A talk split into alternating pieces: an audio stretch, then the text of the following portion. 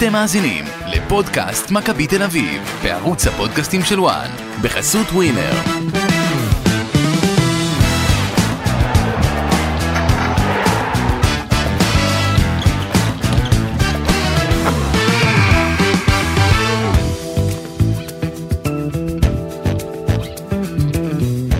שלום וברכה, אורן קאדו, ששב אלינו מאיטליה הקפואה. כן? די- אה, די קפואה. אוקיי, די קפואה, כן. כמו המשחק היום. כן, משהו כזה. משהו דומה. אה, דומה. טוב, אה, מכבי תל אביב נגד אה, מכבי נתניה, הפסד אה, 2-1, הפער בצמרת צומח לשמונה נקודות לרעת מכבי תל אביב, אפשר להגיד שהוא צומח. אה, אה, צומח לטובת מכבי חיפה, אפשר להגיד. אה, פרק קודם, נראה לי שהאזנת, היה פה יוסי אסלן, אמרתי אליפות על הרצפה, היריבות עושות הכל כדי ש... אה, אתה יודע, שיהיה מאבק, אה, אליפות. אבל אה, באותו סוף שבוע גם הפועל באר שבע בועטת בדלי נגד הפועל ירושלים, וגם מכבי תל אביב בועטת, מה זה בועטת? אפילו מילתה את הדלי בשביל לבעוט בו, כמו שהיא נראתה במשחק הזה. זורקת עוד הזדמנות לפח הזבל. ובשבוע הבא שתיהן נפגשות למשחק שבו המפסידה תצא סופית ממאבק האליפות. תיקו יוציא את מכבי תל אביב כנראה לבד, ואולי גם את באר שבע, תלוי מה חיפה תעשה. אה, זה, זה הסיפור של העונה עכשיו של שתיהן, משחק אה, עם חשיבות מטורפת בעיקר עבור הפועל באר שבע. מכבי תל אביב, כמו שהיא נראית, אין מה, לא, לדבר, לא, אין, אין מה לא. לדבר בכלל על אליפות. בדיוק. אני תמיד מסתכל על יכולת. כן. עזוב עכשיו, אתה יודע, אנשים חיים בדמיון, תוצאות, נקודות, אתה קרוב, לא קרוב. ניצחת את מכבי חיפה, אבל תראה איך אתה נראה. כן. איך אתה נראה בתקופה האחרונה. שלושה משחקים אחרונים זה באמת, אה, זה מביך מאוד. עכשיו אני, תכף נסכם את המשחק, כמו שאנחנו עושים בכל פרק. אה, אני משדר את הליגה הספרדית מ-2015. ובשלוש, ארבע שנים האחרונות יש מגמה מאוד מאוד אה, מאכזבת בכדורגל הספרדי, כדורגל שהיה ידוע ב... 4-3-3, בשליטת אה, כדור, בהרבה מסירות, בפוזיישן גיים. הכדורגל שם עבר למצב שיש לך 10 עד 12 קבוצות בכל עונה, שנטשו את הסגנון הספרדי כמעט לגמרי, ועברו להיות או 4-4-2 אגרסיבי, מעברים מאוד מאוד לא יפה לעין, של כדורים ארוכים למעלה והרבה כסח. אה, סגנון של פפה בורדלס, מי שעוקב אחרי הליגה הספרדית מכיר. הביא את חטף, אה, קבוצה מאוד קטנה, בלי תקציב, אה, להצלחה אה, מאוד גדולה, אבל בצורה מאוד לא נעימה לצפייה, בלשון המעטה, וגם כשהם הצליחו היה מאוד לא מהנה לראות ולשדר את המשחקים האלה. יש את הסגנון של צ'ולו סימאונה, שגם מביא ככה שתי אליפויות לאתלטיקו מדריד, רק עם שחקנים מאוד מאוד טובים, אבל גם זה הסגנון שהרבה אנשים סולדים ממנו.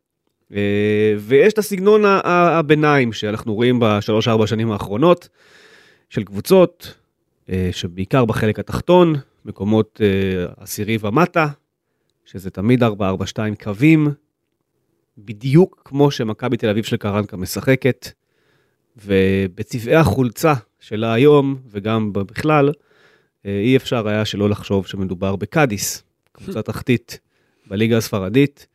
שכל מה שהיא יודעת לעשות זה כדורים על 70 מטר קדימה לשני החלוצים שלה. זה יותר גרוע.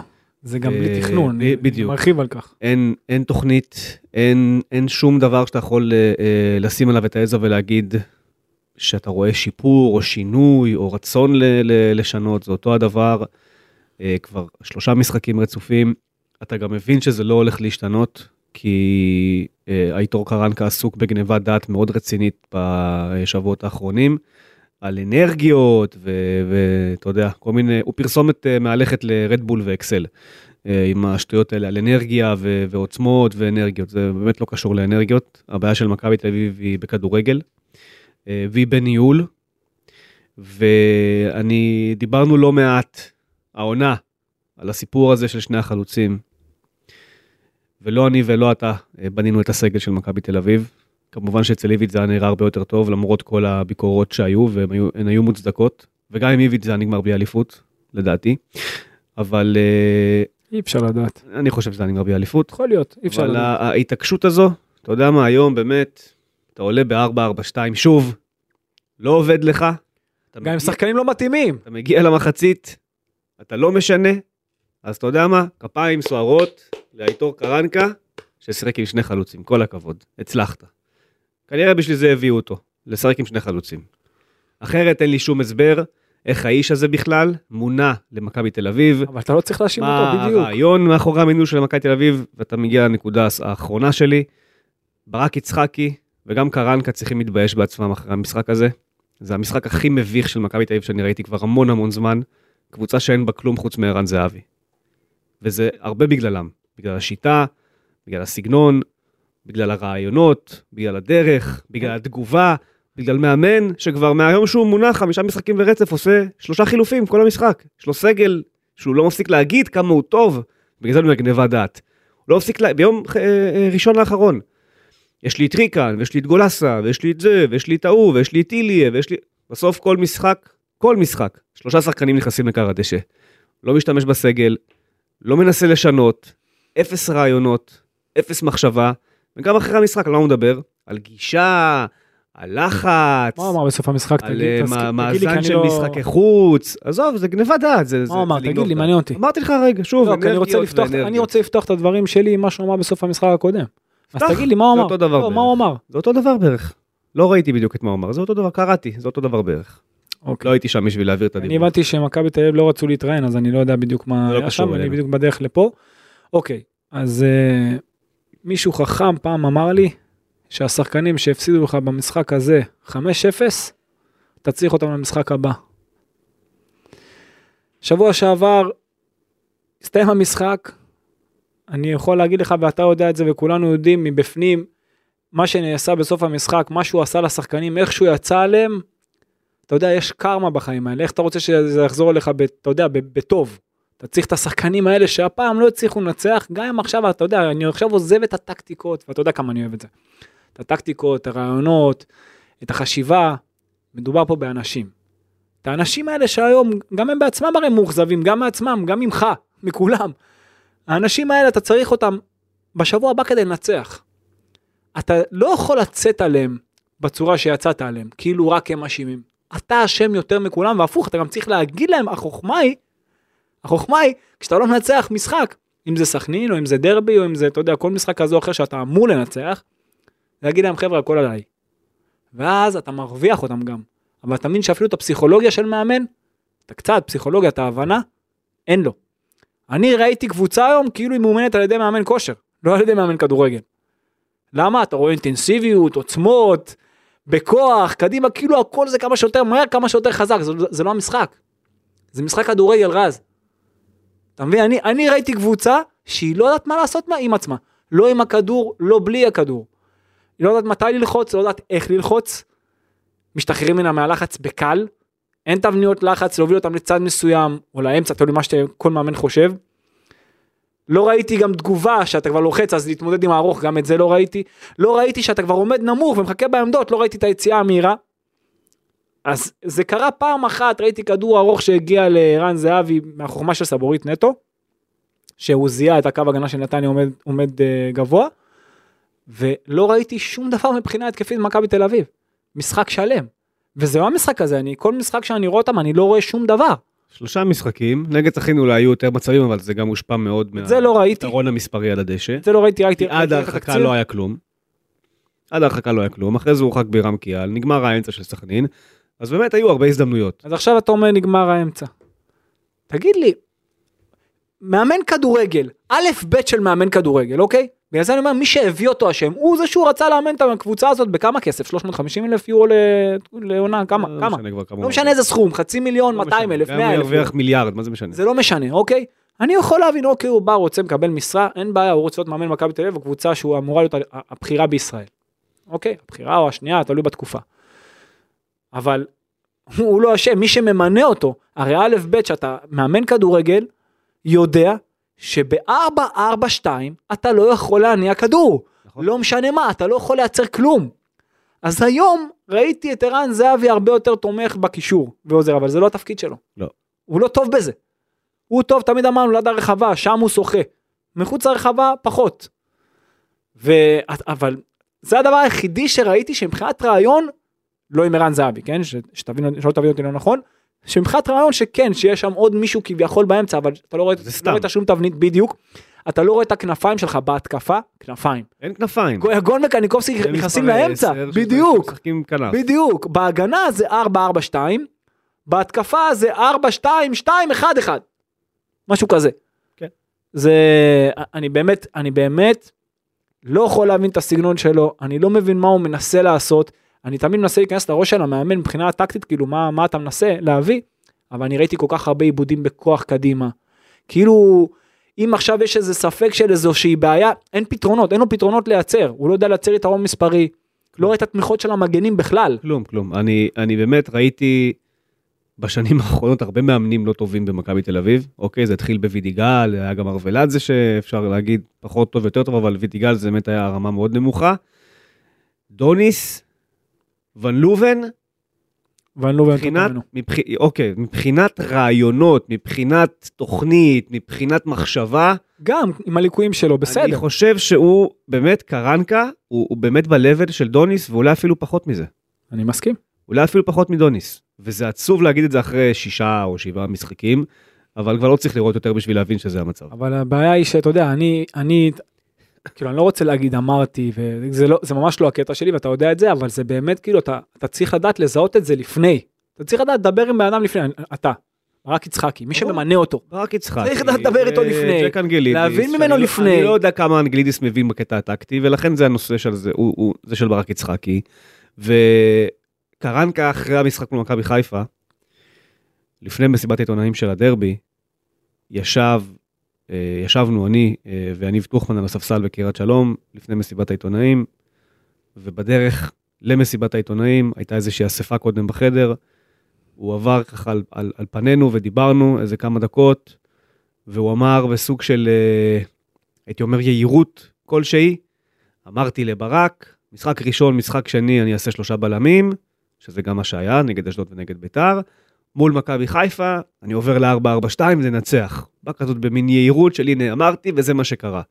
עכשיו, אם באמת זה היה תוכן השיחה, כי שמעתי רק צד אחד, הרי את הצד שבה שקרנקה מספר באותו רגע, אם זה באמת מה שהיה, זאת אומרת, ישב יצחקי מול קרנקה, דיברו על הסגל, ומכל הסיפור הזה של לדבר על הסגל, התוכנית שיצאה החוצה זה שזונחים את השלושה בלמים בשביל 4-4-2, אוקיי?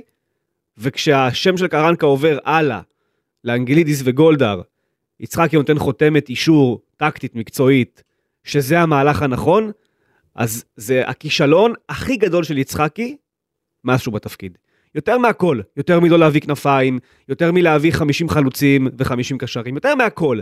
זה הכישלון הכי גדול. כי ברק יצחקי אמור לדעת, כאדם שנמצא במכבי תל אביב מאז 2010, שהמועדון הזה לא משחק 4-4-2, הוא לא מועדון קטן, והיום החצי הראשון מול נתניה זה חצי ראשון של מועדון קטן, של קבוצה קטנה שעומדת אחורה ומעיפה כדורים בבום 80, 80 מטר קדימה, בתקווה שאתה יודע, הקבוצה הגדולה תעשה איזושהי טעות ונתפוס אותם אה, אה, מאחורה. עכשיו, קרנקה, מה אומר אחרי המשחק? כשלנו בתוכנית שלנו, כי הם עמדו מאוד גבוה ולא תפסנו אותם בגב שלהם.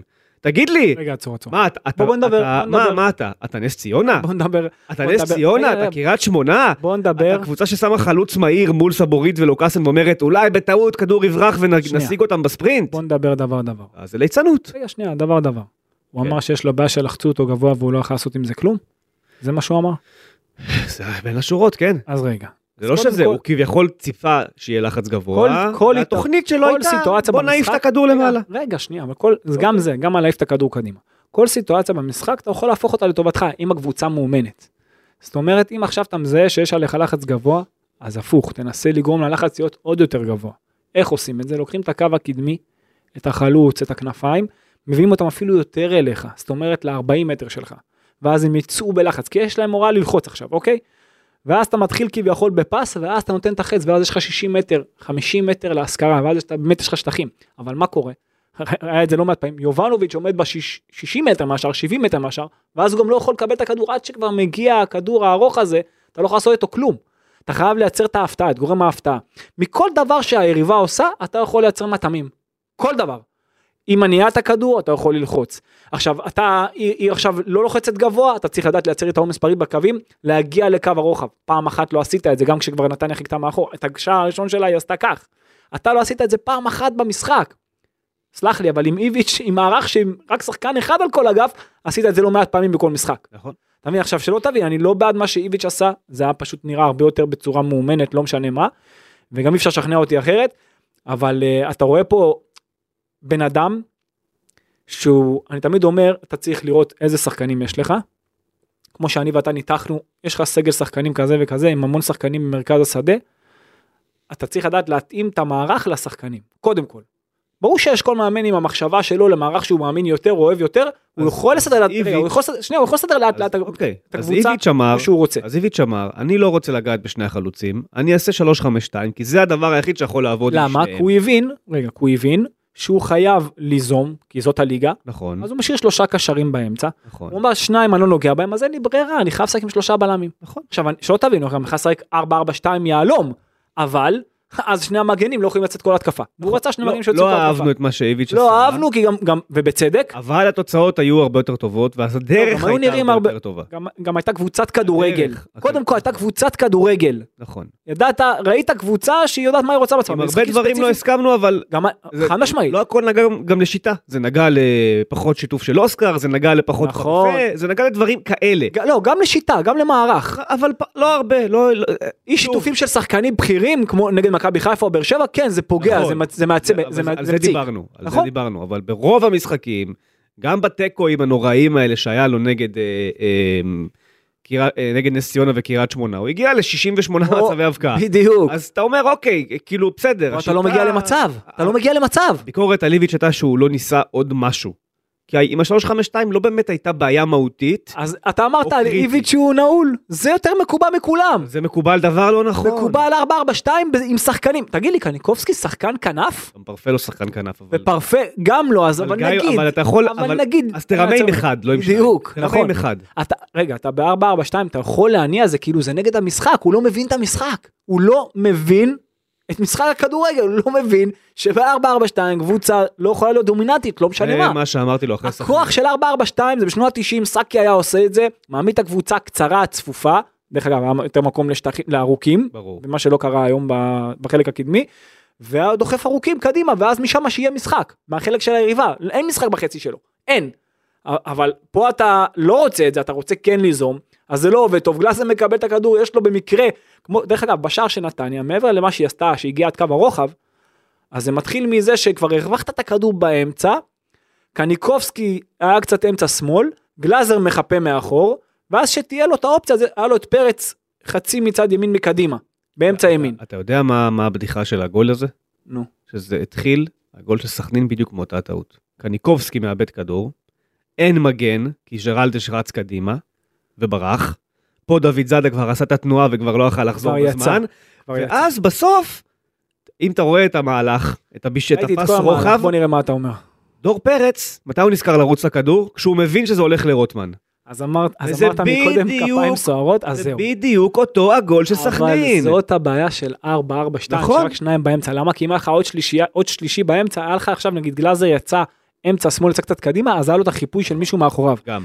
אז פה אני מסכים איתך, דור פרץ, החזרה שלו הייתה שערורייתית, הוא לא, הוא כאילו לא האמין, לא האמין שזה יגיע לרוטמן. לא האמין שיגיע מזה משהו, שיגיע מזה מצב. נכון. אבל ברגע שהמשחק הלך אה, שמאלה של מכבי תל אביב, וגלאזר היה באמצע שמאל באזור הזה, הוא היה חייב להיות המחפה. תמיד אני אומר לך שיש קשר אחד שנמצא באזור, ואז אחד שהוא חייב להיות המחפה עם הפנים למשחק. אבל אין לך את זה, כי אתה פחות שחקן באמצע. אז, אז בדיוק, אתה גם פחות שחקן באמצע, אבל הוא היה חייב לטוס. הוא היה חייב, היה לו מספיק זמן, אם הוא היה טס בספרינט באמוק, כדי להיות ממש, להסתובב גם, להיות עם הפנים למשחק, הוא יכל למנוע את השער הזה.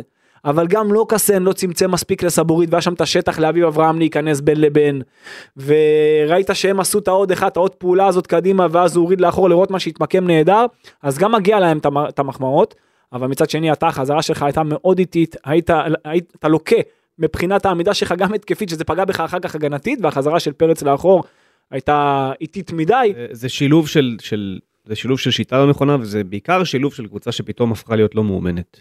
זה המשחק שאני ידעתי מראש ואני גם אמרתי לך שמי ש... מי שתייצר יותר מעברים היא זאת שתנצח את המשחק. ודווקא נתניה הצליחה לייצר יותר מעברים, וזה מביך לומר את זה, שאתה מכבי תל אביב, תלוי במשחק של מעברים. כן. אתה היום תלוי נטו, נטו, במשחק של מעברים. נכון. אתה לא יכול לייצר גול בהנעת כדור, אתה לא יכול, כי... אין כי לך איך להניע אין כדור. לך איך. ואם אתה מניע כדור זה על ידי הורדה של ערן זהבי לעמדה של קשר, ואתה נו. מאבד את ערן זהבי נו. למעלה. וזה נראה לך? זה מה שאני אומר. אתה יודע שאחרי הפרק הקודם, אמרתי קטע על החלוצים. שאמרתי שאין לי שום בעיה שישחק 352 או 442, שיעשה מה שהוא רוצה, אבל ברגע שהוא מבין שזה לא עובד, הוא צריך לשנות. ולהביא משהו אחר. ואם זה אומר לוותר על אחד החלוצים, אז לוותר על אחד החלוצים. ואז קיבלתי הודעה משחקן, שאמר לי, את מי אתה מוריד? את מי אתה היית מוריד? אז אמרתי, תגיד, זה משנה? יובנוביץ' נגע בכדור בכלל בארבעה משחקים האחרונים? לא משנה. הוא נגע בכדור? לא, הוא לא מעורב משנה. במשחק בכלל? אז מה הוא נותן לך? מה הוא נותן לך? את השם שלו? יש לך... את המספר שלו על הגב? מה הוא נותן לך? הפוך, זה ייתן לך יותר... הוא נותן לך יובנוביץ' רגע, על הדשא? רגע, זה ייתן לך יותר כוח מהספסל. ערן זהבי יכול להשפיע על המשחק. במהלכים שהם לא כדורגל, אה, איך אני אקרא לזה? המהלכים הסטטיים, החופשיות, בדברים האלה, שיובנוביץ' הזה לא מביא לך.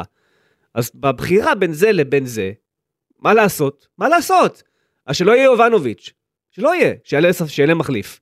זה לא יכול אה, להימשך אז מי שיותר. טוב, שישחק, מה הבעיה? אם המאמן החליט שהוא משחק לא משנה מה קו של ארבעה שחקנים בחלק האחורי, הדרך היחידה שלו לשחק כדורגל תהיה אם לוותר על חלוץ. אם הוא רוצה את שני החלוצים על הדשא, הוא צריך לחזור לשיטה של איביץ'. האם הוא יודע לאמן את השיטה של איביץ'? לא. לא. ולכן הוא לא משחק אותה. ולכן נשארת עם הברירה האחרונה, שזה לוותר על חלוץ. עכשיו, קרנקה בא בתחילת העונה, בתחילת, אה, סליחה, בתחילת אה, חודש ינואר, החליף את איביץ', ישב במסיבת עיתונאים, אחד המשפטים המרכזיים הראשונים שהוא אומר, זה שהוא אוהב לשחק עם מספר 10, שבכל מועדון שהוא היה הוא חיפש את המספר 10, אנחנו רואים. ושפה במכבי תל אביב יש לו בעיה, כי יש לו ארבעה מספרי 10. היה לו אוסקר, היה לו פרפה, יש לו אבי ריקן ויש לו דן ביטון. אוקיי? יש לו ארבעה מספרי 10. הוא אמר את הדברים, זה לא אני אומר. אני אומר את מה שהוא אמר. זה כתוב, מצוטט והכל אה, שחור על גבי לבן. או אה, מחשב על גבי אפליקציה. בא בן אדם, ומהמשחק מול מכבי חיפה, אומר לך בעצם, במרכאות, אני ניצח- שקרן. ניצחתי, לא, לא. לא, לא הוא אומר רק לך. אני לא, שקרן. לא, לא רק זה, לא רק זה. במרכאות, הוא כן. אומר לך, אני שקרן. נכון, אבל אתה אומר לך? ניצחתי ככה, ככה אני הולך עד הסוף. אוקיי, וזה, וזה, ה- זו הייתה הכותרת של הפרק הקודם. המשחק מול חיפה צריך לשחרר אותו, לזרוק אותו לזבל, כי גם המשחק עבר מול מכבי חיפה לא יהיה ככה. אתה יודע מה העניין? שישבנו פה אני ואתה. אחרי המשחק של חיפה, נגד חיפה, פה, פה, מיד נכון. אמרנו אמרנו, שזה מה שהיה נגד חיפה, לא יתאים נגד אף יריבה, אולי עוד אחת. נכון. עכשיו, יודע, לא אתה יודע. מה, מה עצוב? מה באמת עצוב? שזה לא תפקידנו. אני ואתה לא צריכים להגיד למכבי תל אביב איך להתנהל אה, מקצועית, או איך לאמן את הסגל. זה, זה הדבר האחרון שצריך לקרות במקום מתוקן. ולכן, הכל פה זה התנהלות. נכון, אנחנו צריכים לדעת לנתח את זה נכון. הכל פה אבל- זה ניהול, הכל פה זה ניהול מקצועי. אבל, אבל בדיוק. זו בחירה לא נכונה של מאמן, ובמצב כמו שיש היום, זה, אתה מגלה שזה הרסני לעונה שלך. לא יודע איך העונה הזאת תיגמר, אין לי כדור בדולח, יכול להיות שמחר הוא יחליף שיטה והדברים יהיו מדהימים. אני לא, זה לא יכול לקרות. אני לא נו. מאמין בזה, כי אנחנו לא רואים את זה, הלכה תקשיב, למעשה על אני הדשא. בגלל זה לא סתם אה, קצת הייתי אפילו יותר מדי עוקצני בהתחלה, למרות שאתה יודע, אמרת לי זאת רק ההתחלה, תן לו, ו- ו- וגם שמענו את זה לא מעט. אבל אני באמת מסתכל על הרעיונות, הוא יוכל לנצח גם היום וגם במשחק הקודם וגם לפני כן, זה לא מעניין אותי. אותי, אורן, זה לא מעניין. אני מסתכל איך הקבוצה נראית. הוא יכל עם היכולת האישית, תדע לך, יש, יש, יש קבוצות כאלה בעולם, שעם היכולת האישית, דווקא כן להביא את התוצאות, כי הם באמת היו הרבה, אם הם הרבה יותר טובות, הרבה יותר איכותיות, מבחינת ההון האנושי של השחקנים, הם עכשיו באמת הרבה יותר לא טובים חס- מהיריבה. לא חסר, לא חסר. בדיוק, אז, אז פה זה, זה, לא, זה לא כזה הבדל, אוקיי? וזה יותר מאוזן, והוא לא מביא שום ערך מוסף. לא בנייחים. אתמול שידרנו קבוצה לא כזאת, נכון. שרק על על יתרון איכותי, אישי, היא בדיוק, מצליחה לנצח ככה מצליחה כדורגל. לנצח, בדיוק. ומצד שני היה שם מאמן הרבה יותר חזק, הרבה יותר טוב, אבל הוא לא יכול כי אין לו את היכולת האישית. אז שוב, באמת, זה מקרה שכאן יש קצת, קצת יותר איזון בליגה. אתה- זה לא ליגה של שלוש קבוצות כמו שאומרים, ואתה רואה, ו- ויש קבוצות כמו נתניה, וכמו בית"ר ירושלים, והפועל ירושלים, שיש באמת קבוצות אה, לא רעות בכלל. ואתה רואה שבאמת, שהוא הוא לא מביא שום דבר מחשבתי, אתה לא רואה חשיבה מהשנייה הראשונה שהוא היה פה, ועד עכשיו. נתתי לו את כל הקרדיט שבעולם נגד מכבי חיפה, אבל זה היה נראה כמו משהו שבאמת התלבש לו הרבה בזכות מכבי חיפה. לא, זה גם באמת, זה כמו הרבה- שאמרתי פרק. קודם, זה one trick pony, זה מתאים לך למשחק אחד, הפתעת אותם, הם הופתעו, הם לא הגיבו בזמן כשהם היו צריכים להגיב, התגובה גם הייתה לא נכונה של ברק בכר, התחברו לך הדברים. המערך והסגנון, אם אפשר לקרוא לזה סגנון, מתאים לקבוצה תראה, קטנה. נוטים, מתאים לקבוצה קטנה. נכון, נוטים לא לזלזל, לא למכבי תל אביב. נוטים לזלזל מאוד במימרים. עצם זה שאנחנו קוראים להם המימרים זה כבר מזלזל בהם. יחד עם זאת, הם מוכיחים לך העונה הזו, והוכיחו את זה גם נגד איביץ' בחלק מהמשחקים, שהם כן יודעים לנתח קבוצה. ברור. הם כן יודעים להעמיד מערך שעושה בלאגן למכבי תל אביב. בסוף המשחק דמה קוז'וק אמר, נו, לא, לא, זה לא עכשיו. אז אני שמעתי. את אוקיי. זה שמעתי ויצאתי. הוא אמר שהוא ידע, וזה ברור, הוא ידע שמכבי תל אביב בנויה אך ורק על מעברים. זאת אומרת, ברז דיפנס להיות ראשון, זאת אומרת להיצמד לשחקן התקפה של מכבי גם בזמן שאנחנו, שמכבי תל אביב, שמכבי נתניה, סליחה, שהיא תוקפת, כן. אז גם אז שחקני ההגנה שלהם יהיו צמודים לחלוטין של מכבי, לדעת למנוע מהם את המעברים.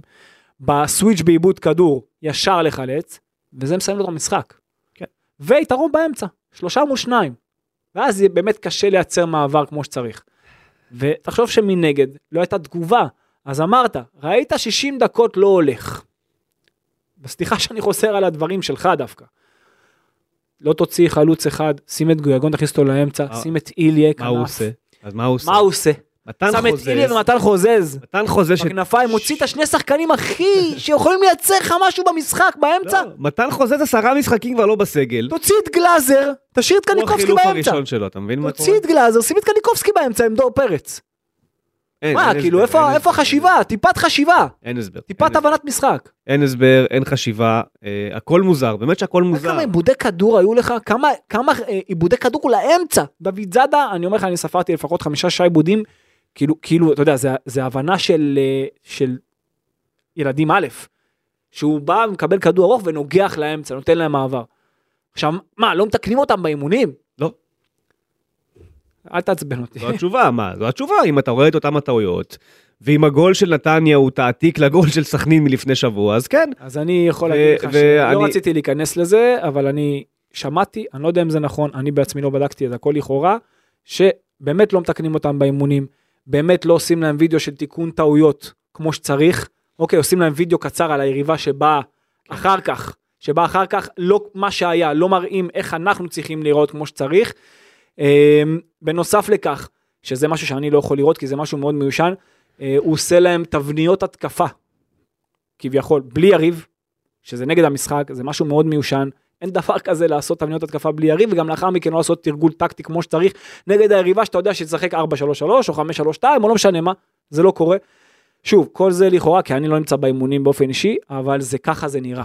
על הדשא זה נראה ברמה מאוד נמוכה וירודה, וכל מה שתגיד, בשורה התחתונה מתברר כנכון, גם אם הדרך למה שאתה אומר היא לא 100%, כי כמו שאתה אומר, אנחנו לא באימונים ולא יכולים לדעת באמת האם כן או לא אה, וכמה, אבל בשורה התחתונה, ככה הדברים נראים. ו- ודבר נוסף, שטוריחו הוא כביכול הדמות שמנהלת יותר את האמון. שזה אני לא יודע, זה מה ששמעתי, אבל ככה זה נראה. הקבוצה זה- נראית כאילו מאמן כושר מאמן אותה. זה אני חושב שזה לא נכון, אה, אבל זה לא משנה, זה גם לא הסיפור. אה, הסיפור זה איך ש... ככה- זה- זה נראה. אני לא, זה לדעתי לא נכון, אבל, אה. אבל בסדר, זה שזה נראה כמו כאילו מאמן כושר מעביר לך את התדרוך הטקטי, כן, ככה זה... לא, לא את זה- התדרוך הטקטי, מעביר את האימון. ככה זה נראה על הדשא, מה משנה אם זה... יש אתה הבדל. יכול להגיד שאתה רואה טביעת אצבע של מאמן לא. כלשהו. לא, אז מה זה זה מה שאני אומר. אני רואה קצב, כאילו, כאילו, אלי גוטמן אמר את זה. אני אה, לא- קצב לא גם היה לא גם היה אצל איביץ'. לא, לא, אני לא מחמיא לו הרבה. לא, רגע, שנייה.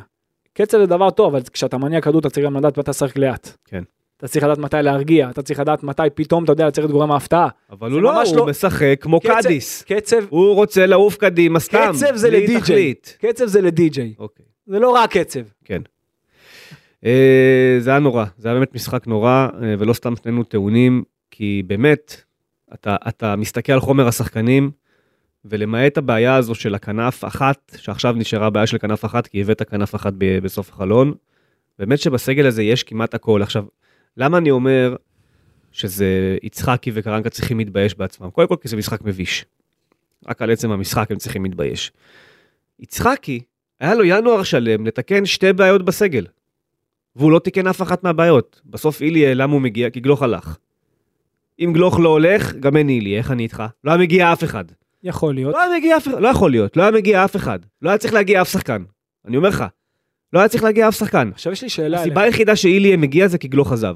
עכשיו, בחייאת, למה אתה מגיע לחלון בלי שני שחקנים סגורים, נעולים? היה לך את כל הזמן הזה לתקן את שתי הבעיות בסגל.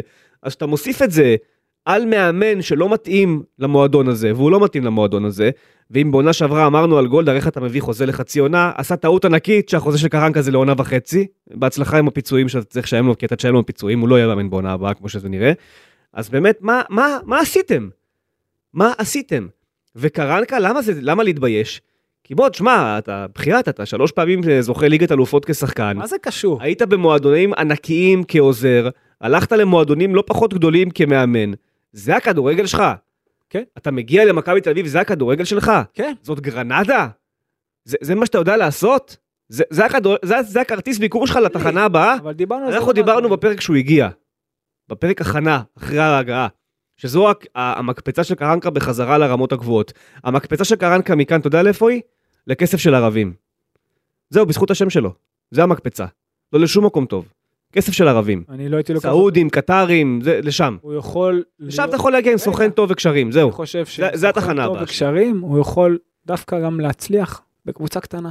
הוא לא יכול ליזום. איזה קבוצה קטנה תיגע בו? קבוצה קטנה בליגה, לא? משנה איזו ליגה, בקבוצה... אני לא הייתי נוגע בו, אני. לא... אז זה לא. הכדורגל שלי. לא הכדורגל ילך שלו. הכדורגל שלו, ספוילר. כדורגל, איפה דוניס היום? ספוילר, איפה דוניס היום? בערב הסעודית. לשם ילך קרנקה. הכדורגל שלו לא מתאים לקבוצה יוזמת. נקודה, לא מתאים.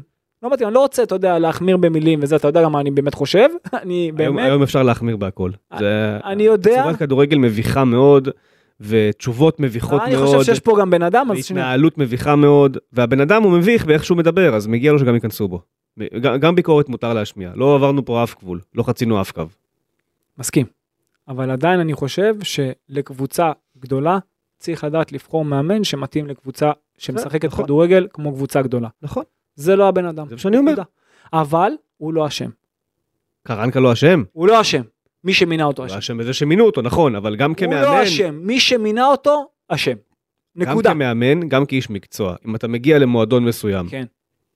אתה לא היית רוצה את המינוי הזה? ואתה לא יודע לעשות התאמות לאיפה שהגעת, אבל הוא חושב שהוא כן יכול. לא בסדר. אבל הוא חושב, בוא בוא תקשיב, הוא חושב שהוא כן יכול, ואתה דיברת אתה עכשיו, חושב שהוא רואה כדורגל עכשיו, העוזרים שלו רואים חושב- כדורגל עכשיו, האנליסטים שלו רואים כדורגל ואומרים אתה אתה בסדר? הוא חושב, אתה צודק? אין מאמן אחד שאני מכיר, אוקיי. שלא חושב שהוא לא יותר טוב מכל מאמן כזה או אחר. אוקיי, בסדר. אוקיי, אז אני אומר לך, אני אומר, אין מאמן אחד, אז שאני מכיר. אז בוא נגיד עכשיו אני אומר לך, ככה, בכל ליגה, שאם שהוא הקבוצה לא חושב- הזו, שהוא לא חושב שהוא יותר טוב מכל אחד אחר. אם הקבוצה הזו הולכת להיראות ככה גם נגד הפועל באר שבע, אוקיי? וזה יימשך ככה גם נגד הפועל זה שהוא ירושלים. מאשים את השחקנים, זה מראה לך שאין לו ביקורת תקשיב, עצמית. אם זה מה שהולך להיות נגד הפועל באר שבע, הפועל ירושלים, אני אומר לך שהוא לא מגיע לפלייאוף. איך אני איתך?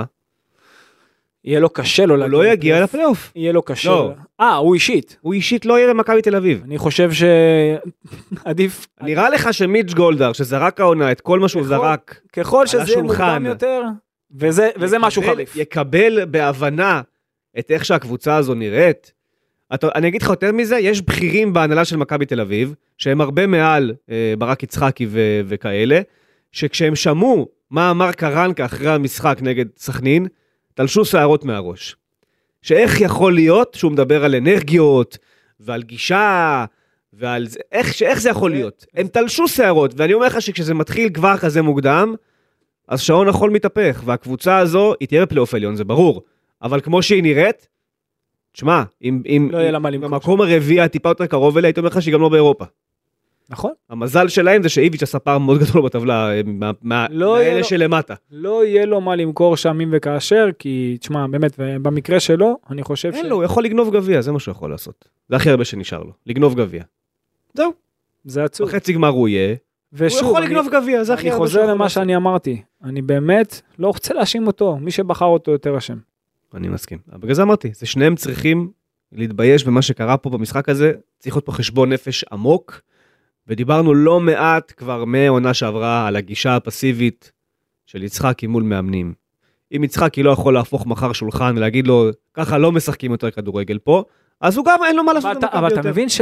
אז אין לו מה לעשות במכבי אבל- יותר. אבל אנחנו מתחילים... לא לזה ולא לזה. בוא נחזור שנייה לשורש, אתה יודע, עזוב עכשיו גם... שורש. לש- לשורש של הבעיה. אוקיי. אוקיי, גם מנטלית, הוא לא יודע, מבחינת חשיבתית, פסיכולוגית, הוא לא יודע להביא את השחקנים אליו, זה אחד. ודבר שני, הוא לא מבין את המשחק. הוא לא יבין, הוא לא יבין. אז שיפוטר. יפה. אז שילך הביתה. אבל מי שהביא אותו צריך קודם כל לעשות חושבים עם עצמו איך הוא מביא מאמן נורמלי. אז שיפטר אותו ויתמודד עם ההשלכות. מה אני אגיד לך? נכון? מה אני אגיד לך? עדיף אמיתי, מוקדם? עכשיו, מאש- ושמישהו יכין את הקבוצה כבר לשנה הבאה, אפילו ברמה כזאת, ושלא ייראה ככה, זה נראה רע. מכבי תל אביב נופלת בהתנהלות המקצועית.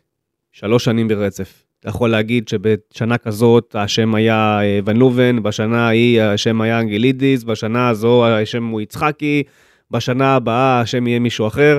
בסוף זה הכל התנהלות. גם את יצחקי לא יצחקי מינה את עצמו. זה כמובן מגיע גם מעליו.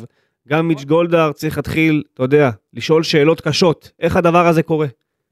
איך הדבר הזה קורה?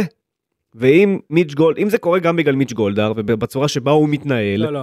שכל דבר זה בעלים? מיילים לא, לא, וכל לא. דבר זה צריך אישורים, יש לך בעלים שאני מאחל לכל קבוצה בליגה. בסדר גמור, אבל הבעלים הזה גם הוא חלק לא, מהתופעה. שקורית פה. לא, לא, בוא, מה לעשות? בוא, אין לגעת. ברור שלא צריך לגעת. לא, לא, אין אבל הוא לגעת, צריך ולא לשאול- לבוא אליו בטענות, הוא נותן... לבוא בטענות. כי הוא צריך לשאול את עצמו איך זה יכול להיות הדבר הזה. יש לו אנשי הוא מקצוע מחליט הרי. בסוף. הוא שם את האנשים האלה, מה זה הוא יש לו אנשי מקצוע? הוא שם את האנשים האלה? הוא שם את האנשים האלה, כן, לא אני ולא אתה. אז יש לו את האנשי מקצוע, שמי מי בוחר אותם? הוא בוחר אותם. הוא בחר אותם. ברור שהוא בחר את האנשי מקצוע האלה.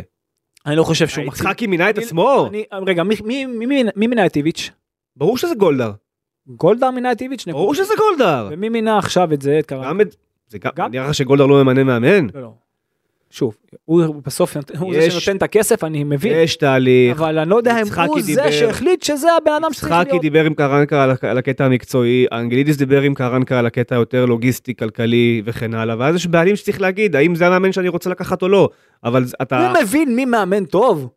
מי אחראי מבחינה. מקצועית? מי אחראי מבחינה ינקלה מקצועית? מבין מי מאמן טוב, אבל הוא הבעל כן. הבית, הוא מחליט. כן. עזוב, נו, מה, וכל- כן. השנים שהיה פה כל מיני הזיות כמו מולנשטיין וגיא לוזון וזה, זה הוא הבין, אז מה, פתאום הוא חזר להבין? הוא חשב שהוא הבין. די, נו, עשה לי טובה. אז הוא חשב שהוא הבין. עשה לי טובה, אז ברור שאף אחד לא רוצה שיאנקלה ילך הביתה, וגם שאף אחד לא רוצה שגולדהר ילך הביתה. נכון. אבל הוא ממנה את האנשים האלה, הוא צריך היום לשאול את עצמו שאלה מאוד פשוטה, איך אני הגעתי למצב שהמועדון שלי שלוש שנים מתנהל בצורה שהוא מתנהל, נכון. כמו המועדון השלישי בישראל. חד משמעית. זה מה שהוא צריך לשאול את חד עצמו. משמעית. והוא חלק מהבעיה, אבל הוא גם הפתרון לבעיה. הוא הפתרון. יפה. זהו, הוא גם- בוא- בוא תיגע בחיובי, חלק מהבעיה. והוא הפתרון. נכון, יפה, אז הוא צריך לפתור את זה. נכון. אם הפתרון זה להחליף היום מאמן עוד פעם, אז שיחליף מאמן עוד פעם. אם הפתרון זה שברק יצחקי יפוטר, אז שיפוטר. אני מוכן לעזור. אני אומר לך אמיתי, לא יכול אני להיות מוכן לעזור, תושיב אותו פה. לא יכול להיות שהקבוצה הזו, הקבוצה הזו הפכה להיות הקבוצה השלישית בישראל בפרק זמן כל כך קטן. היא סיימה את 2020 כאלופה פעמיים ברציפות עם הפרשי אה, אה, נקודות מטורפים. היא הייתה פה ב... ב היה פה פנטזיות של, של אנשים על, על שושלת ארוכה. על, על, דיברו על מחלקת נוער, דיברו על שחקנים, על עתודה שיש לך וצומחת בביתר תל אביב בת ים, אין לך גם את זה היום. אין לך גם מחלקת נוער. אין לך. יש לך קבוצת נוער שהיא, שהיא חרפה, היא חרפה ל, ל, למחלקה הזו בכלל. גם שם מנהל המקצועי. ו, וזה, וגם שוב, שוב, וזה, וזה, זה רצף של, הח- זה עוד החלטה ועוד החלטה ועוד החלטה, ובאמת שרוב העונה הזו היינו מאוד מאוד מכילים וסלחניים, והרבה פעמים שהיה לנו ביקורת, עשינו אותה בצורה מאוד עדינה ומינורית, בעיקר כי הקבוצה גם הצליחה.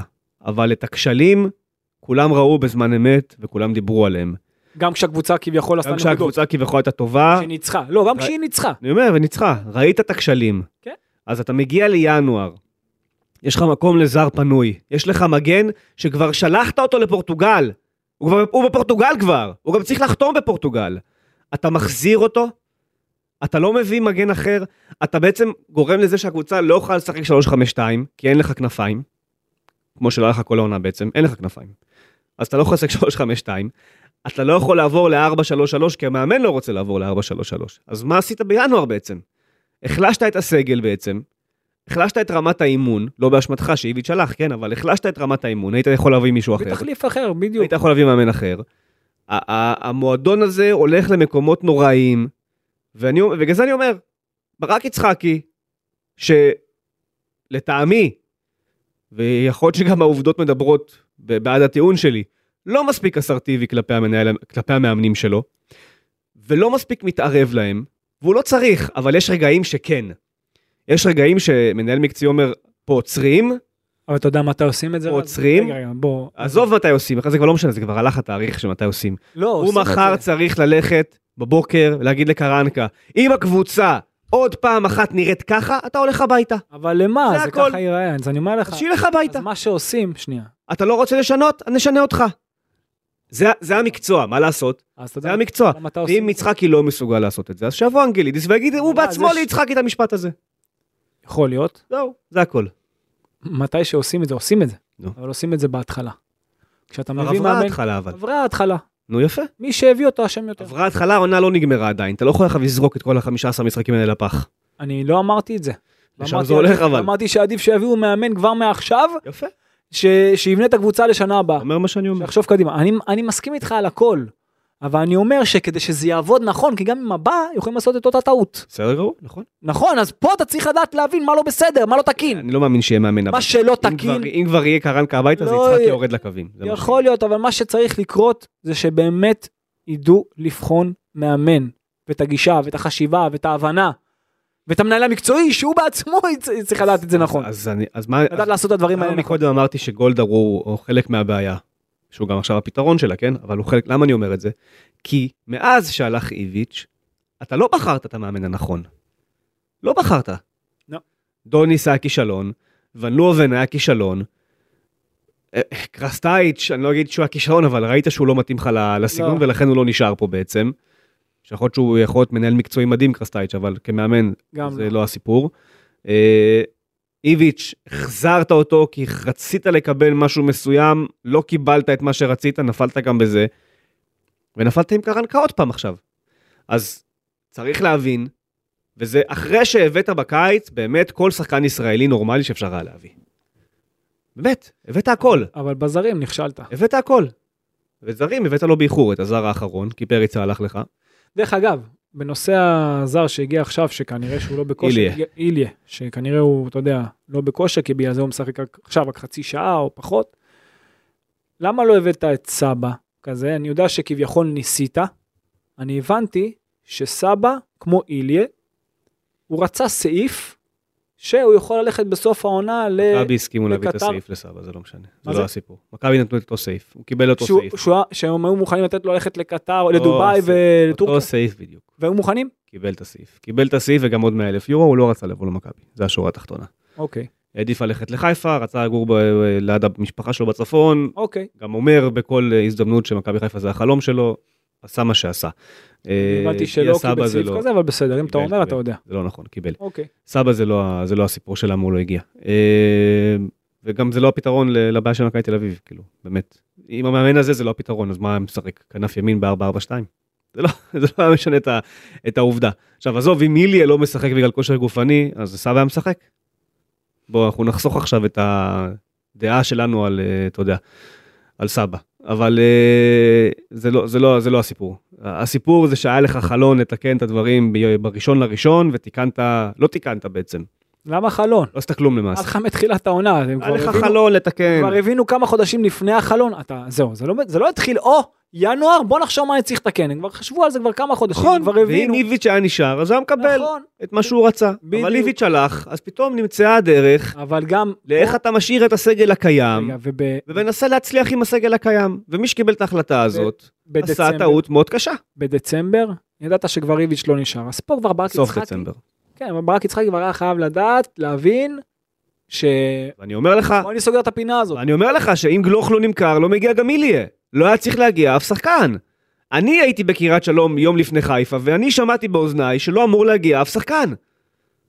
שלא אמור להגיע אף בן אדם, אבל הלך אוסקר, הלך אוסקר, היה משחק אחר כך נגד הפועל, נראית החרפה, אז ניסו להביא שחקן בלחץ, ככה זה גם נראה. רגע, אז אתה רוצה להגיד... ככה זה גם נראה. רגע, אז אתה רוצה להגיד לי שג'רלדש היה אמור ללכת. ג'רלדש, ב- כשאיביץ' מאמן היה צריך, מה זה היה? כבר בחוץ. סגור. הוא ידע. אמרו לו, ועדיין לא רצו להביא מגן במקום? אם איביץ' היה הולך, היה מגיע מגן במקום? אה, רק זה תלוי באיביץ'. כן. זאת אומרת, עד איביץ' זה הכל, הכל, כולל הכל מבחינה מקצועית, זה נטו איביץ', ועכשיו אתה יכול לבוא למנהל מקצועי כזה או אחר, או בכלל מישהו דמות מקצועית במכבי תל אביב. מה לעשות? מה לעשות? זו אחת הסיבות גם שהחזירו את איביץ', הם רצו מאמן, שהם יודעים שהוא סמכותי, ושהוא אה, צודק בהחלטותיו ברוב הזמן. וזה מה שקרה. השורה התחתונה היא, שורה התחתונה, שאיביץ' רצה מגן ימני וכנף, ומכבי חיפשה באופן פעיל בשוק מגן ימני וכנף, וביום שאיביץ' הלך, התוכנית הזו נזרקה לזבל. אז השורה התחתונה, הגיע מאמן אחר, שלא חושב כמו איביץ', וכן רצה את ג'רלדש, אני הכי בעד, וזהו, אני הכי זה בעד, המצב. אני הכי בעד שנותנים למאמן את היכולת לעבוד. אוקיי. לתת לו מה שהוא רוצה. אוקיי, שנייה. אם הוא יודע מה הוא רגע, עושה. רגע, בדיוק. אבל, לפני שהמאמן מגיע, אני בעד שיהיה מנהל מקצועי, שיש לו דרך מסוימת, ש- של המועדון ושלו, שהמאמן בדיוק עם אותו סגנון, עם אותה חשיבה. ואז אחרי זה שאין בעיה, שעכשיו, יש עכשיו אופ, יש את האופציה X או Z בתפקיד כזה או אחר, שהם יודעים שאת התפקיד הזה הם רוצים, שהמאמן יבחר. אין בעיה, אבל שיש שיש את האופציות. זה בסדר. אוקיי. אבל מראש, שרק איביץ' מחליט, או שעכשיו אפשר להפיל את זה על מנהל מקצועי, שכבר הסגל לא נבנה טוב מלכתחילה, יש פה בעיה. יש פה בעיה שהיא, אתה יודע, הרבה יותר מהראש שלה. בגלל זה אמרתי. אתה לא הסכמת איתי, אבל לא, אני מסכים איתך, אני- לגולדהר יש חלק הוא מאוד הפתרון. מרכזי בסיפור הזה, והוא צריך לפתור את הבעיה, הוא נכון. צריך להבין מה למה לא הסכמתי? אני מה אני ולמה. ואיך, ולטפל בזה. עכשיו, אם הסיפור פה זה לתת אני לברק... פשוט אמרתי שהוא לא הבעיה מבחינת שאותו הוא צריך ללכת. כי בל- בלעדיו אתה. במקום אחר לגמרי. שילך מי שהבעלים רוצה שילך, אבל אה, גולדהר לא צריך ללכת, זה השורה, אף אחד לא אומר שגולדהר צריך ללכת. זה בדיוק. אבל אם לשם- אנגלידיס- לשם אני, לשם אני אבל מכוון. אם אנגלידיס הוא אה, מנכ"ל ב... או נשיא בשלט רחוק פעם בכמה חודשים, אז גם זה לא בסדר. נכון? צר לי, זה לא בסדר. זה גם לא פתרון, וזה גם גולדהר. ועדיין, עדיין עם כל זה, יושבים אנשים שקיבלו תנאים להצליח מעל ומעבר ולא עושים עם זה כלום. חד משמעית. ובגלל זה אמרתי, וזאת גם תהיה הכותרת של הפרק. החשבון נפש של יצחקי וקרנקה הוא פה צריך להיות דרמטי ביומיים הקרובים, כי הקבוצה הזו הולכת ל- ל- לאסון. כי אתה רואה את המשחקים שיש לך עד סוף העונה, עד הפלייאוף לצורך העניין, זה באר שבע, הפועל ירושלים שהיא תדע מה לעשות נגדך. נס ציונה, אני לא יודע מה יש שם עד אז, אבל גם, זה לא טיול. אבל רז, זה לא משנה. ראינו, הפועל חיפה, הם ידעו מה לעשות נגדך? כן, אני... הפלייאוף, ידעו מה לעשות נגדך? ביתר וחיפה ובאר שבע ונתניה כנראה? אני מסכים. ידעו מה לעשות נגדך? ידעו. מה לעשות, נכון? אז לאן אתה הולך פה? עם המאמן... להיראות ככה עד סוף העונה? עם המאמן הזה, ואתה יודע שאני לא סתם אומר, עם המאמן הזה אתה לא יכול להגיע לשום מקום טוב. נקודה. הוא יכול לשנות אתה יודע מערכים, במה הוא תלוי? לשנות. מערכים, ואולי זה איכשהו יציל אותו קצת. תלוי בדבר אבל אחד. הוא שאם- כמאמן לא יוביל את הקבוצה הזו לשום מקום. הוא תלוי בדבר אחד, שני דברים. דבר אחד, לשנות למערך יותר מאוזן, ל-4-3-3 או 4-2-3-1, ובדבר השני שהוא תלוי, נטו, נטו, ביכולת האישית של השחקנים שלו. זה סוג המאמן. כן, אבל אם הוא בוחר שחקנים לא נכונים על הדשא, אז גם זה לא יקרה. שיבחר את הנכונים, ש... שיעשה את ההרכב הנכון, עם המערך הנכון, והוא תלוי נטו ביכולת האישית, כי משהו חכם, לא תראה. לא תראה, אל תדמיין. אל תדמיין, לא יקרה, לא ממנו, לא מהעוזרים שלו, לא תראה. צר לי. זה השורה התחתונה. ככה זה, ככה זה מרגיש וככה זה... ככה זה מתנהל, מה אני אגיד לך? אה, אתה רוצה לסכם את המשחק? אנחנו די, אתה יודע, דיברנו, מכבי בקושי הגיעה למצבים. אה, נתניה עשתה הכל נכון, האמת שנתניה הייתה הרבה יותר פרגמטית, זאת אומרת גמישה ממכבי תל אביב. כן. לחצו אותה, ידעה מתי לתת את הרוח, ידעה להשתחרר מהלחץ בקלות, הגיעה למצבים. אז אתה ראית פעם את מכבי תל אביב במשחק הזה, מתחילה בצד אחד, עוברת לצד השני, אני ראיתי את מכבי נתניה עושה את זה כמה פעמים. עכשיו שוב, זה לא שמכבי נתניה הייתה כזאת גדולה, זה לא, זה לא הסיפור. אתה באמת עושה הכל הפוך, אתה לא במשחק. אתה לא חושב נכון, אתה אפילו לא יודע לנטרל את היריבה שלך כמו שצריך. ודיברנו על זה לא מעט, מבחינת השער דיברתי עליו, דיברנו על כל מי שהיה לו חלק בשער הראשון שמכבי ספגה. אה, שער שחמד צו נייח, השער האחרון, תשמע, מה שהיה שם, עזוב שזה לא בצד שלך, אבל שאתה רואה שיש שחקן כנף טואמסי כזה. ש... אני אעצור אותך, זה ש- גול- זה גול לא חוקי. רגע, היה מרפק הייתה לג- שם, לגרון של חוזז, זה גול לא חוקי. אבל בוא נדלג על זה. זה גול לא חוקי. זה התחיל מהעבירה. אני רק אתעכב על עוד שני דברים שקרו לפני. נכון. שתי העבירות על חוזז ויובנוביץ', ראית בדיוק מה שם. חוזז אני לא בטוח על יובנוביץ' 100%. עבירה מאה אחוז. יובנוביץ' גם על 100%. חוזז 100% עבירה, עזוב. יובנוביץ' זה 7,000 אחוז עבירה, יובנוביץ' זה זאת הזיה. חוזז גם עבירה, זה- בכדור זה- הוא לא זה נגע. זה גם צהוב, כאילו, מה זה, כתום. בכדור הוא לא נגע, וגם צוות השידור, שהוא לרוב לא אה, אובייקטיבי לטובת מכבי, ציין שגם בשם יש עבירות. בכל הזה יש עבירות, הם אמרו את זה חד משמעית והם צודקים בקטע הזה. נאיל עודה, השופט הכי גרוע בישראל, לא תשכנע אותי אחרת. לא תשכנע אותי אחרת. הכי גרוע בישראל, זו הדעה האישית שלי. לא תשכנע אותי אחרת שיש מישהו יותר, פחות אה, מוצלח ממנו, יש פחות. אני לא חושב. זה היה זוועה. אתה לא מכיר. החצי, הש... אוקיי, אמרת בישראל. בליגת העל. אה, אוקיי. החצי השני שלו הוא נורא. הוא נורא, באמת חצי שני נוראי, שכמעט כל, כל החלטה בו הייתה טעות, הגול הוא לא חוקי, יש מרפק ברור של אזולאי על, אה, על חוזז, ושתי העבירות על יובנוביץ' וחוזז, ראית מה כדור חופשי אחד של זהבי עשה. עכשיו אתה יכול, היה צריך עוד לך עוד שניים כאלה, אוקיי? כל מה שאמרת נכון. אז, ו, ועדיין, ועדיין, בגלל שהמשחק כל כך גרוע, לא אמרתי על זה מילה עד עכשיו, וזה גם לא הסיפור של הפרק. נכון, יפה. אתה עכשיו הוצאת את המילים מהפה. נכון. בגלל שזה באמת, כאילו היית כל כך... לא, לא, מגיע, משחק- לא מגיע לא מגיע לך. למכבי ההנחה הזאת. בדיוק. לא מגיע לא לך. לך עכשיו ותעשה כאילו בגלל השופט. ואם הם לא- יגידו שנאיל עודה הוא שופט גרוע הם צודקים, אבל לא מגיע להם לדבר על זה בכלל עכשיו. נכון. מה לעשות? הם לא- נראו כמו לא- הם לא נראו הגעת- כמו עציץ. לא הגעת לכלום. אז בוא נדלג על העבירה, וכן, הייתה שם עבירה. הייתה שם עבירה, ברור. משמעית, אבל גם אחר כך היה זמן לתקן. כן. כי כבר חוזז, הגיע לעמדה של טועמסי, אבל מה קרה? תראה את, תראה את החוכמה שהייתה פה לשחקנים. שחקנים או מאמן. אינו עשה לו כבר את העקיפה כמו מגן. שהוא קשר 6, עשה לו את העקיפה כמגן, ואז היה ספק לחוזז אם ללכת לאינו, לסגור לו את הקו, או את האמצע. עכשיו, קודם כל סגור לטועמסי עם הכדור, סגור לו את הימין. סגור לו את הימין, בוא, קודם כל. ואם, ואם אתה רואה שאתה כבר, אתה, אתה מפחד מהמסירה לקו, תגיד לדור פרץ, טוס, טוס, הוא היה ממש לידו, תקרב, סגור לו את הימין, יותר מהר. נכון. לא זה הגיע, לא זה הגיע, היה לו מספיק זמן, עזוב שהוא שחרר שם כדור ש... מהחלומות. כדור שעולה ויורד על הרונלדו, זה משהו לא נורמלי לחיבור הרחוק, זה מזכיר את הגול שהיה נגד ניס, כן. למזוזה לא, שם, למזוזה הרחוקה, כמעט אותו דבר. ממש, רק מיותר רחוק. גול, זה, אם אמרת כפיים סוערות בהתחלה, על זה מגיע כפיים סוערות. ואז אבל, מגיע הגול אה, של ואז אה, מגיע הגול של ערן זהבי. ואז בדקה 87 עד דקה 94 מכבי ניסתה להוציא כדור חוץ. שבע דקות ניסו להוציא כדור חוץ. אתה ראית דבר כזה בחיים שלך? שבע דקות, היה שם משהו כמו 80 חוצים בשבע דקות האלה. לא הצליחו להוציא כדור חוץ פעם אחת לשחקן של מכבי תל אביב לרגל. כלום! כדור חוץ! כדור חוץ! אתה יודע כמה כתבתי על המשחק הזה, ולא בא לי, לא בא לי להתייחס, כאילו, מרוב שכבר, זה, זה היה באמת מרגיז. זה היה מרגיז, כי הכל לא טוב. עם באמת. כדור, בלי כדור, חשיבה, מערך, שחקנים, עמדות. רמה מאוד נמוכה, מאוד נמוכה, ויושב, יש לך מאמן על הקווים שרואה את המשחק הזה, ובסוף מה הוא עושה? שני חילופים של הכנפיים שלו, שהם לא כנפיים בעצם, וגולסה על גלאזר. אתה יודע שגולסה על גלאזר זה החילוף היחיד שלו מהרגע שהוא הגיע? אותו חילוף כל הזמן, גולסה גלאזר. גול... זה החילוף, מהרגע שהוא הגיע, גולסה על גלאזר, ועוד איזה אחד, שניים שהם, ב... לרוב זה אותו, אותו הדבר. שזה חלק מהחילופים נבעו מהרחקות, שאתה יודע, נקפו עליו למעשה, חלק נבעו מאיזושהי... מה אתה אומר על לוקאסן בסוף? שהיה צריך פציעה לקבל או? כושר גופני מה או אתה משהו אומר על לוקאסן בסוף שצריך לקבל אדום? באמת הרבה זמן נתקלתי ב... נכון, זה גם טעות אגב של נאי לודה. גם טעות מאוד קשה. מרפק לפנים, או. בבר, מי שהיה בבר. זה, זה, זה נורא, זה פשוט מה? נורא. זה מה שחקן, זה הדבר הזה? אני לא, להגיד שהוא משהו, שהוא, אה, מה זה? זה פרחח. שהוא, מה, אה, את זה באנגלית, שזה יישמע פחות, אה, זה, הוא אידיאט, זה, זה האיש. זה אין דברים כאלה. מה אתה עושה? אתה גם לוקח הזדמנות לקבוצה שלך. מה אתה עושה? אבל זה, אבל אתה יודע למה, למה דברים כאלה קורים? דברים כאלה קורים בקבוצה שמבינה שנגמרה לה העונה. אז כל אחד כבר עושה מה שהוא רוצה. מדויק. זה הסיפור. מדויק. הם הבינו שהעונה נגמרה תוך כדי המשחק.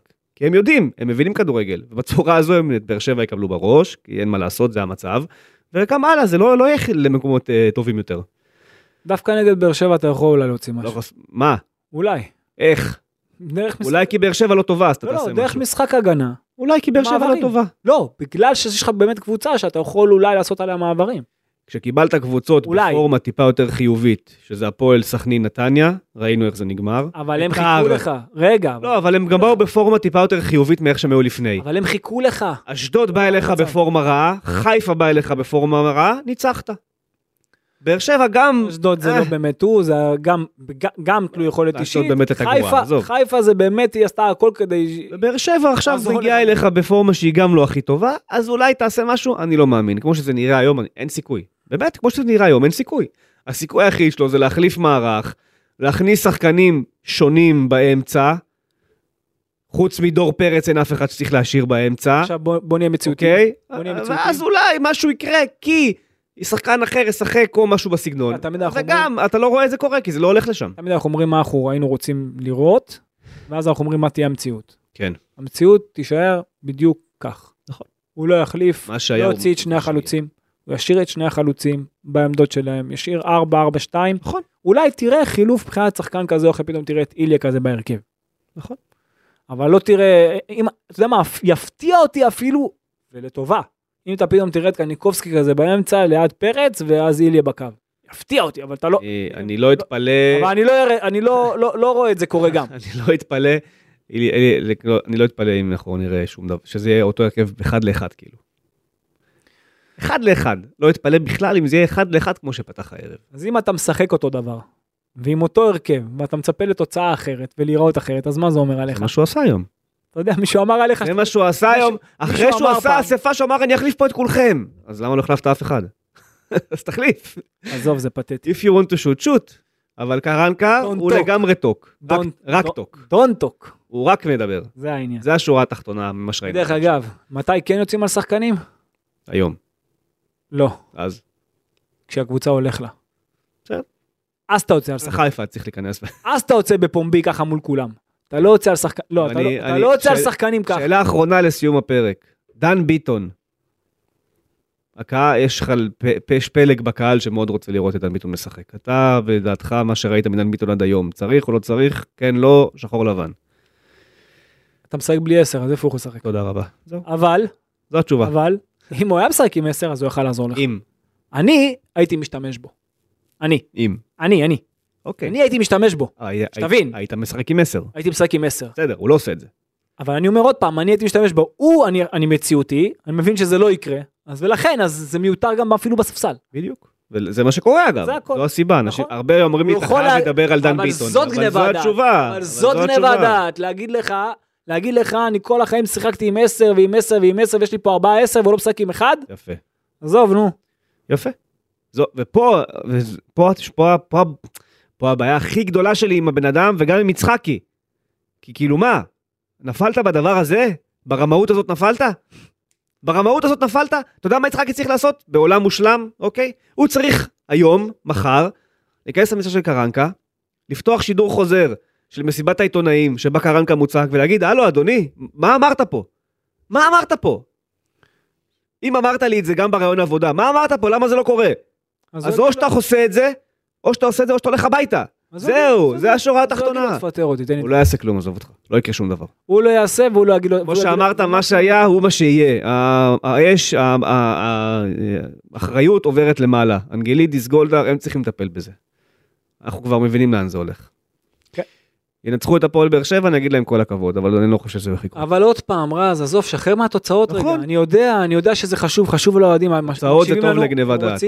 כן, לא, זה חשוב מאוד, אבל יותר חשובה, באמת, זה נשמע כאילו גדול מדי, בגלל זה אמרנו את זה לא מעט. כי הדרך אצל מביאה- איביץ' הדרך הייתה מביאה- דרך. הדרך מביאה תארים. בגלל זה אמרנו, אצל איביץ' הייתה דרך, אבל הייתה גם עקשנות נכון, בלתי נסבלת, והוא בוקר על העקשנות, לא על הדרך. פה.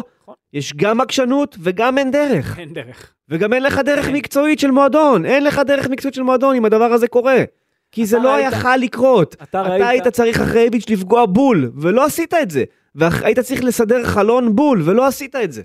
להביא שחקן, אגב, אני, מסכן רר השאיליה, הוא לא אשם.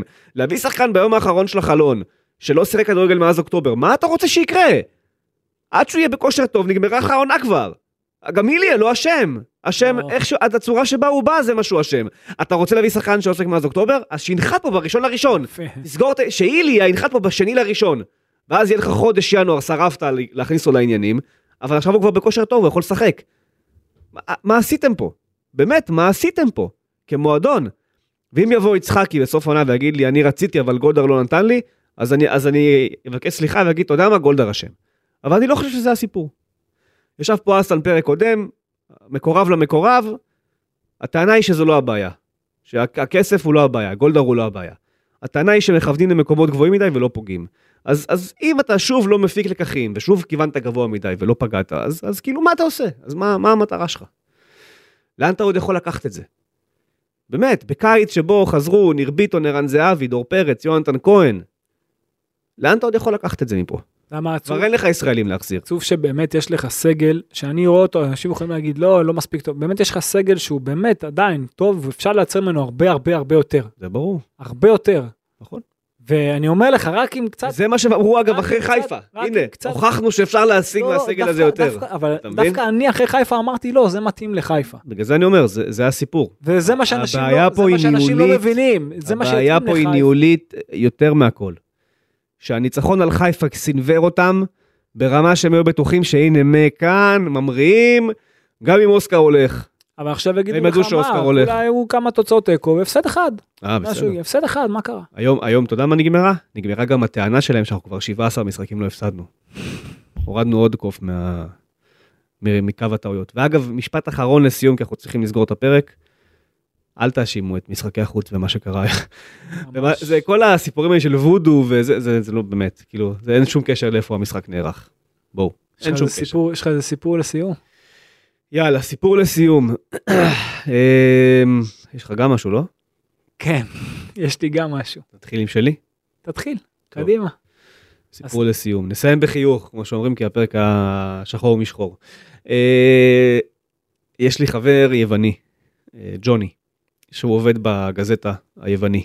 באמת עיתונאי אה, מאוד אה, בכיר שם ביוון, שהכרנו אה, בעקבות המינוי של דוניס. הוא היה מקור מאוד טוב שלי בתקופת דוניס, גם בהגעה לסיפור של דוניס מגיע, וגם בכל, אתה יודע, אנשי הצוות, ו- ו- היו לא מעט דברים בדרך והוא עזר לי וכיוון אותי וחיבר אותי עם אנשים נכונים. אני מגלה פה סודות מקצוע לאיך איך מייצרים סביבה אה, טובה לעיתונאי במאמן זר, אז כן, צריך להתחבר עם הסביבה של המאמן. אה, אז הוא היה, היה החוט המקשר, אה, ומאז בערך, מה, מ-2018, 19, 20, 2020, שנתיים וכמעט שלוש שנים, שאנחנו מנהלים קשר בוואטסאפ, שבמסגרתו הוא בעיקר מבקש ממני טלפונים, רוב הזמן, ואני נעזר בו כשאני צריך, אה, או כשיש לי איזשהו כיוון על, אה, לא יודע, שחקן שמגיע מהאזורים האלה של יוון. ולפני שנה, אה, מכבי תל אביב שיחקה נגד פנתנייקוס ביורוליג, והוא ביקש טלפונים של שמעון מזרחי ודייוויד פדרמן. אז שלחתי לו, זה היה מאוד קל. והוא השיג איתם רעיונות בלעדיים. ושם ביוון זה היה כאילו סיפור, שמע, שמעון ודייוויד, אין מה לעשות, סיפור, זה אנשים בכירים בכדורסל האירופי, לא צריך אה, לספר לכם מה זה פנתנייקוס עבור היוונים אה, בכדורסל. כן. אה, והוא מאוד שמח, וזה היה בלעדי שלו, וחגגו את זה. אפילו פה בישראל ציטטו את הדברים ברעיונות שהם אמרו. וגם אה, בינואר האחרון, אתה יודע, אני עזרתי לו, הוא עזר לי, כל מיני טלפונים, גם בימים האחרונים, מכבי, שם- היה שם סיפור עם אולימפיאקוס, אז הוא חיבר אותי עם כל מיני סוכנים ואנשים באולימפיאקוס שמכירים וידעו על הסיפור, שמכבי, מי הם רצו להביא, מי ניסו וכאלה. אה, והוא ביקש ממני טלפון של רוני לוי לפני כמה ימים. אה, ושאלתי אותו בשביל מה. אז הוא אמר שהוא עושה כתבה מאוד גדולה על אה, ליוואי גרסיה, שהוא היום אה, לטענתו הזר הכי טוב בליגה היוונית ואמור להימכר בהמון כסף, ורוני לוי כמובן אימן את ליוואי גרסיה בביתר. אז שלחתי את המספר של רוני לוי. ואז הוא uh, מתחיל uh, להודות לי על uh, שלוש שנים של שיתוף פעולה ו... ואיזה כיף שיש קולגות כאלה גם מעבר לים ו... וכשאני אבוא אם אני אי פעם אבוא לפיראוס או לאתונה אז לכתוב לו והוא יעזור לי ויכוון. אותי ויפנק אותי. וכל מיני דברים כאלה וכמובן שאני מחזיר לו השיח השיח הוא מאוד דביק תבוא לתל אביב אני אדאג לך ניפגש כל מיני כאלה. ו- ואז הוא אומר לי ואני חייב להחזיר לך טובה כי אתה עושה המון בשבילי עם הטלפונים ואני אתן לך עכשיו מספרי טלפון שיעזרו לך לקריירה. ואז ברצף, אחד אחרי השני, טד בולי, הבעלים של צ'לסי, פלורנטינו פרס, ז'ואן לפורטה, והשוס, נאסר אל חליפי. הוא אומר לי, זה המספרים שלהם, מאומתים בוודאות, כאילו אני יודע שזה המספרים שלהם. אתה רוצה להשיג איתם רעיון, שלח להם הודעה בוואטסאפ, אולי תצליח להשיג איתם רעיון, ואז תיזכר שאני הבאתי לך את המספרים של אה, נראה לי עכשיו... אל חליפי, פלורנטינו וכן הלאה. עכשיו הטלפון שלך גניב קודם כל, יש לי ארבעה מספרים מאוד מעניינים בטלפון, כן. כן? תקרא להם בשמות אחרים. לא, קראתי להם בדיוק בשם שלהם. כמו שהוא כתב לי, גם באנגלית, עם התיאור היווני למטה. של מהו כל אחד. הופך אותם לנשים. אתה יודע, אה, הופך את זה פלורנטינה. אוי ואבוי, אתה יודע מה יקרה לי בבית אם היא תראה פלורנטינה בזה, היא בודקת לי את האנשי קשר כל יום. פלורנטינה פרס. כן. אבל אה, אז זה גם היה הוא הסיפור גניב, שלי, כן. גם הוא גניב, וגם בוא, תעשה איתו משהו, אולי תעזור לנו משהו. אני עכשיו אשלח הודעה ללפורטה. אם הוא מכיר מנהל מקצועי שיכול... אה, קדימה. כן. סיפור לסיום שלך. זה כדאי אחרי הסיפור הזה? נשמור את זה לפעם הבאה? כן. תעשה יאללה, כבר, בוא אנשים- נגיד את זה אנשים בקצרה. אה, יתבאסו על מכבי, לפחות שישמחו מהסוף. בקצרה, לא, למה לא בקצרה? תספר את הסיפור. כן, נספר כבר לו הגענו סיפור. לשעה וחמישה, יואב פה כבר, אתה יודע, רוצה לישון. בוא נסחוב אותו עוד איזה כמה דקות. ספר לו סיפור שקצת יותר מלחיץ האמת. נו. הייתי באיטליה, בגלל זה גם לא הייתי בפרק האחרון. נכון. אז... אה, זוגת אופניים אמרתי בפודקאסט. אה, במקום איזה משקפיים. גדול. הייתי בתערוכה של משקפיים, אה, אתה יודע, בשביל קי אופטיק והכל. אה, ראינו שם דברים מעניינים מאוד. לא משנה, הייתי גם בדרבי של מילאנו, נכון. דרבי דלה מדונינה, אינטר ניצחה. אינטר נגד מילאן, המשחק לא מי יודע מה, אבל אינטר ניצחה, גלי נהנתה, היה באמת תענוג, חבל על הזמן, הכל הלך טוב, עד הטיסה חזור. עכשיו מה, ביטלתי את השיבוצים שהיו לי פה, אתה יודע את זה, אבל מה, נכנס לי השיבוץ של יום שלישי, היה יובנטוס, סלרניטה נגד יובנטוס. נכון. אמרתי מצוין, הטיסה שלי בשעה 2, אני אמור בשבע, שבע ועשרה להיות פה, 9.45 המשחק, יש לי כמעט שלוש שעות, תענוג. יוצא מושלם, אני חוזר גם זה, יש קצת לך גם. טיסה להתכונן למשחק. בדיוק, יפה. אנחנו מתכוננים, לא באים כמו קרנקה. בול. באים, אתה יודע, מוכנים, הכל. מה, זה משחק של אלגרי, אתה יודע בדיוק מה יקרה גם. בדיוק. יפה. חי אותו, נושם אותו לצערי. לא משנה. כן. אומר, יש לי מספיק זמן, הכל בסדר. התיישבת על במטוס. חכה, איזה מתחכה. רגע, אה, חכה. אוקיי, לא אני בשדה, הופ, הטיסה מתעכבת בשעה ברמה שאנשים בתוך השרוול הזה מחכים שם, שם שעה. בשרוול מחכים שעה. מחכים, מחכים שעה. טוב, מתעכבת בשעה, אמרתי, טוב, עדיין יש לי מספיק זמן, הכל בסדר. אוקיי. עברה שעה. אני האחרון מחכה, גם ככה הייתי במושב בדיוק באמצע, גם נגיע לזה, בדיוק באמצע איפה שיש מקום לרגליים. ואמרתי, מה, אין לי מה למהר, כאילו אני אגיע, אני אכנס אחרון למטוס. טוב, נכנסים אחרונים למטוס, פתאום אנחנו רואים שמשהו לא זז, משהו נתקע, משהו קורה. לא ממרים. לא ממריאים. אני רואה ככה קצת פרצופים מוזרים, כאילו משהו לא. משהו, משהו קצת לא כשר. יש התרחשות. כן, משהו מתרחש. אני רואה את הדיילים, דיילים, דיילות, אני רואה משהו שם לא, לא כשיר. מה קורה פה? ואני ישר מרגיש כאילו משהו לא בסדר. שישה מושבים לפניי. יושבת מישהי. שפתאום אני רואה דיילת מתחילה לדבר איתה, ועוד דייל מצטרף, ועוד אחד מצטרף, ובאים, כאילו ממש, אתה רואה, ממש כאילו באים עליה. אוקיי. משהו לא... זה. מסתבר, ארבעה פספורטים מזויפים שונים, שמות שונים, מדינות אחרות. וואה. עכשיו כבר בתרחישים בראש, אתה יודע, אנחנו טקטיים, אני חושב כן. שזאת לא חוליה, לך תדע מה קורה פה. אוקיי. אני לא יודע מה הולך שם. אמ, קיצור, אישה עם ארבעה דרכונים מזויפים. ארבעה דרכונים מזויפים, אני, אנשים לא יודעים כאילו מה קורה, והאמת, כפיים לנוסעים, כאילו אף אחד לא בפאניקה, כאילו כולם בסדר יחסית. אוקיי. הכל, הכל כאילו שלב, אפילו חיוכים, כאילו אתה רואה כאילו משהו, כאילו אתה בסרט מצחיק, לא סרט אה, אקשן. באיזה שלב נכנסת אה, פלוגת הסער של ואז, ואז? אחרי איזה רבע שעה שהם יושבים עליה, שהיא לא יכולה לזוז משם, אוקיי.